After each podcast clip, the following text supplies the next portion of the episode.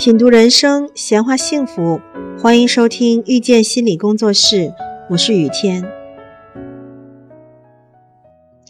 第四步就是设置承诺。现在是时候做出承诺了。你愿意承诺什么？它不需要很大，你可以从一个简单的目标开始锻炼你的意志力。例如，从五百米开始跑，而不是跑五公里。你可以在这里做决定，拿起纸笔写下来，你愿意做什么？你什么时候愿意做这件事情？你愿意在哪里做这件事情？越具体越好。第五步，那就是开始了，着手做点什么，就是现在。不管是多小的事情，然后。做下一件事，同样的坚持这个过程。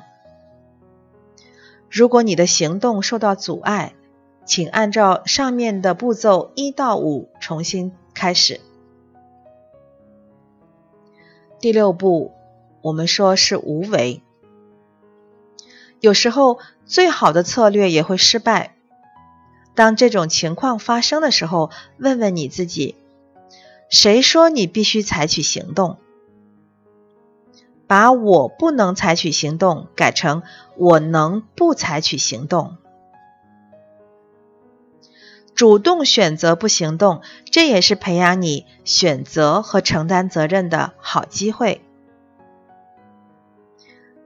责任的本来意思就是反应能力。如果你不采取行动，你自然就会产生反应能力。你对结果不满意吗？没有问题。如果你只是不想采取行动，那你可以把采取行动的主动权放在自己的手里。这其中的关键不是必须采取的行动，也不是你不想采取行动，而是你是不是有能力采取行动。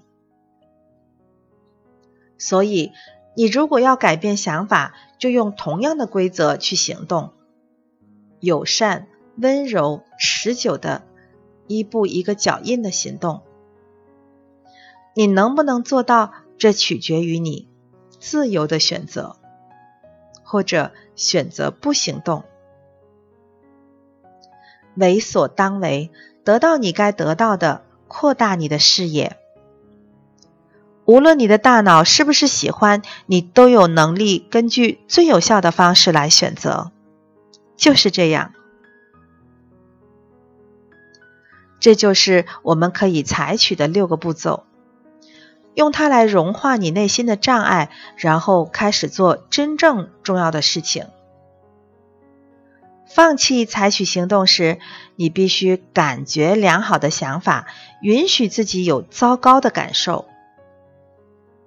你必须明白你采取行动的深层原因，并且对你要做的事情做出承诺，然后从灵魂深处开始。